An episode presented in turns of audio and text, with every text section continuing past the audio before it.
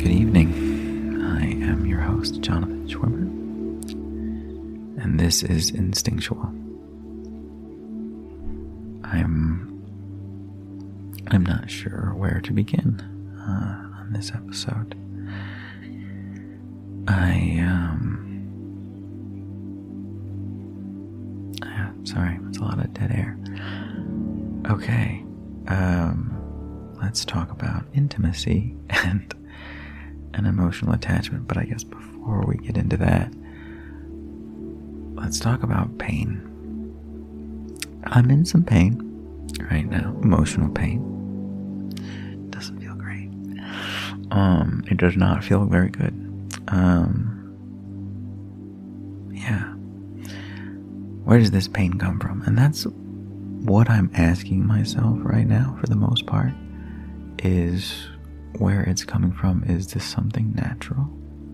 Is this something that flows to and through me naturally through my heart, through instinct? Or is this pain that I'm causing myself because of wounds in me that I have allowed to fester or that I have, you know, maybe that sounds judgy, wounds in me that just haven't healed, that I haven't healed yet? You know, is it a result of me gripping so tightly a fantasy or an idea or something that I think will give me salvation in some way? You know, so, something of the ego. And I think that that's it. I think that that um, I have a pattern in my life of seeking validation outside of myself. And I seek it in, in the two most important ways to me. One is in profession, in career. And as I've gotten older, I'm finding more and more success there.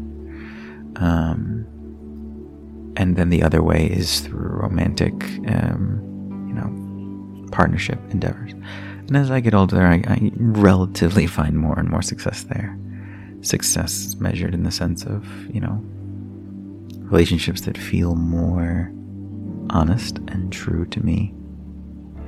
At the same time, remnants of old patterns and ideas persist and exist, which makes, I think, to some extent, me sound like a victim of those, or at least that's how I'm internalizing it, which is logically not true, but I think the mentality is still there that I am just a victim of my own conduct.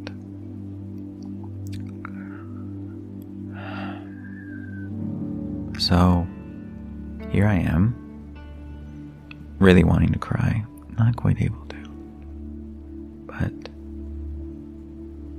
you know, trying to dive in and understand it. And sometimes, you know, if I was me listening to a friend telling me this, I'd say, look, sometimes in these moments you don't even understand it. Just let the pain hit you. You know, not out of masochism, but out of out of letting yourself feel, you know, it's okay. It's not going to destroy you. You got to trust that. You have to trust that. You got to really trust that. That it won't end you. And that you can feel it and it will pass. It's not something that's permanent unless you attach yourself to it, obsess over it, mull and chew and go in circles over it. Hardest part for me is the repetition which logically I know means that this is a lesson I have yet to learn because it keeps repeating. What's the lesson? In this instance, the lesson is finding that salvation, validation, verification in someone outside of me that instinctually I get a sense is not quite the right person. And even if they were the right person, do you really want to have your value hinge on someone else's conduct or attention given to you? No, is the easy, quick, and um, instinctual answer there for me. But ask yourself, because I do like to engage you versus just monologuing away. Um, what do you do that that you you do so as to be loved, so as to see your validation in others, to see your value in others. Is it happening anywhere in your life? Definitely happening somewhere in mine. Um, yeah. The other pattern is ghosting, being ghosted, being rejected. Um, I once asked one of my high teachers why it was that I was ghosted and rejected so much. And he said, Jonathan's very simple. You are ghosted and rejected as much as you are, and you attract people who act that way because you reject yourself. You hear yourself, your true self, giving you an instinct and a message. And instead of listening to that, you ignore it. You override it. You move past it. And that is self rejection. And so you attract people who perhaps are they're, they're doing the same thing, but um, instead of doing it internally, they do it externally, in a manner of speaking. Um, energy attracts energy with an asterisk. And so therein lies the source of my pain. I was ghosted by someone I was very curious, uh, had a lot of juice around. You know, all for the best, um, and certainly not, you know,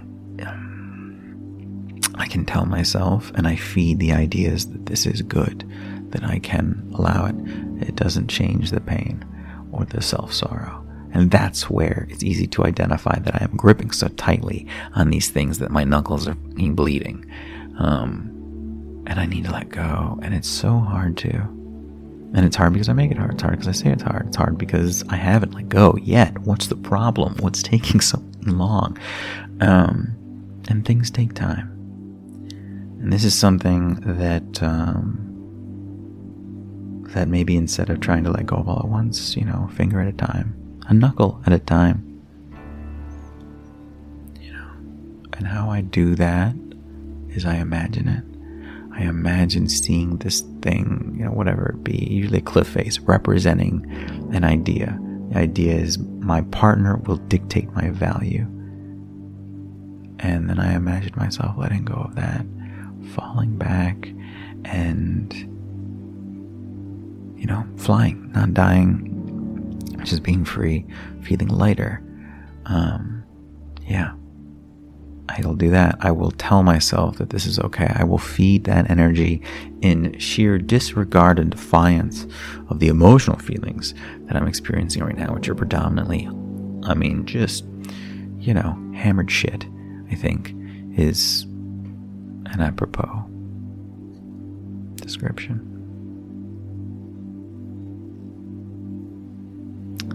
Yeah.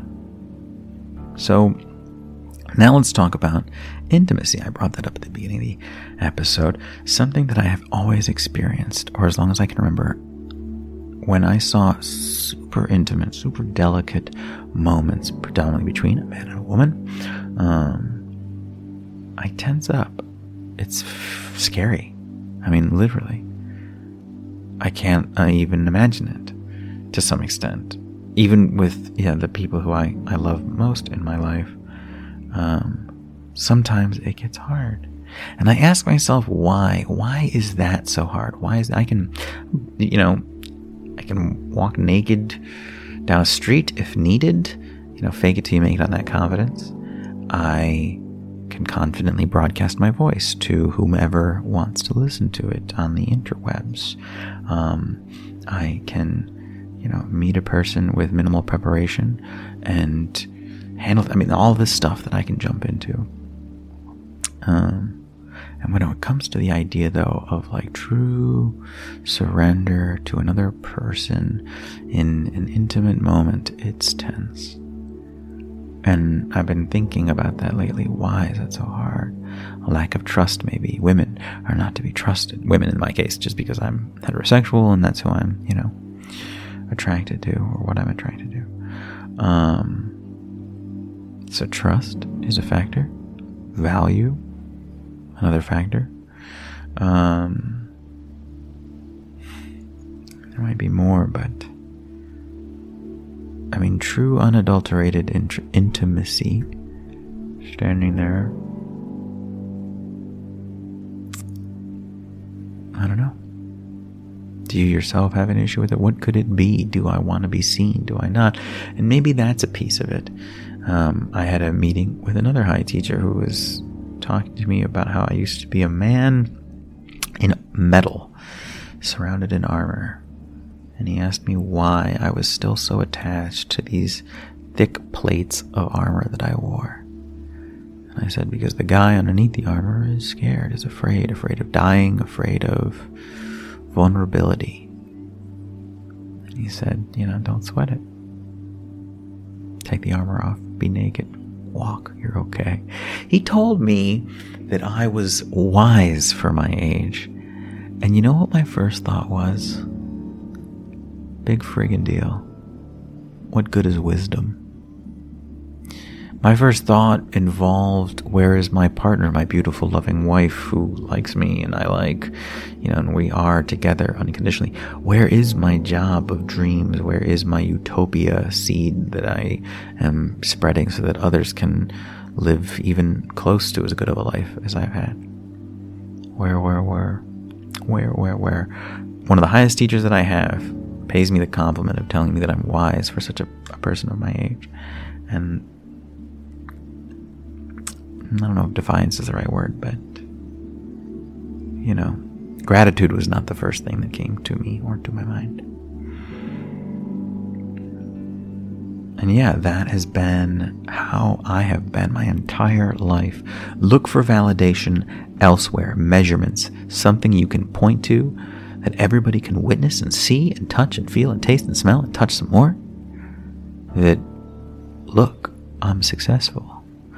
Look at how big my bank account is.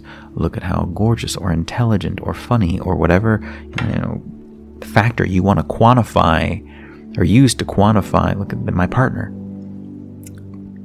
People are jealous of me because she gives me her attention. That's how you'll measure my worthiness. That's been the program. There's been another program.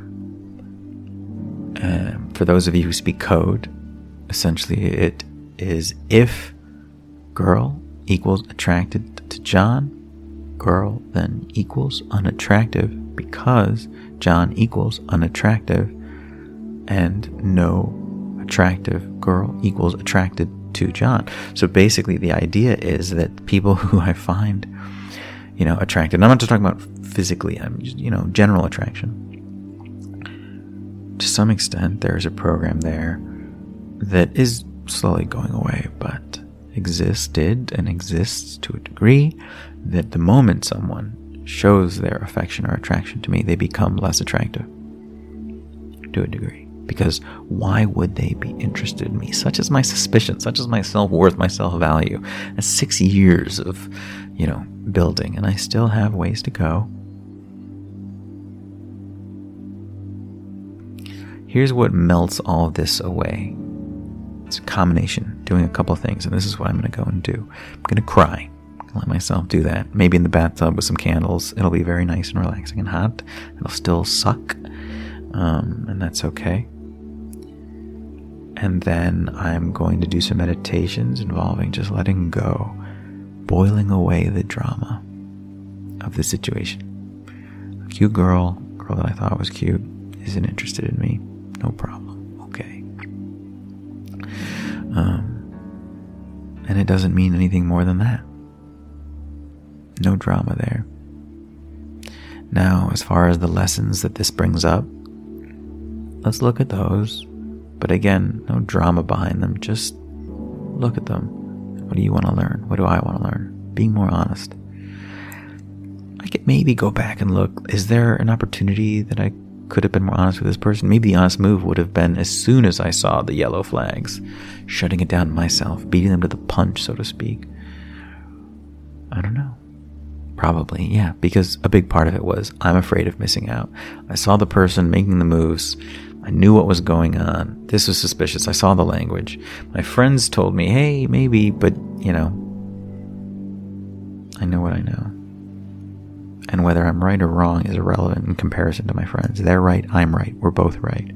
What's right for me to do? How do I not reject myself anymore? How do I trust myself versus the fear of missing out on an opportunity that might not go anywhere. And which isn't true. I mean, it always goes somewhere, but the question is where. But, yeah.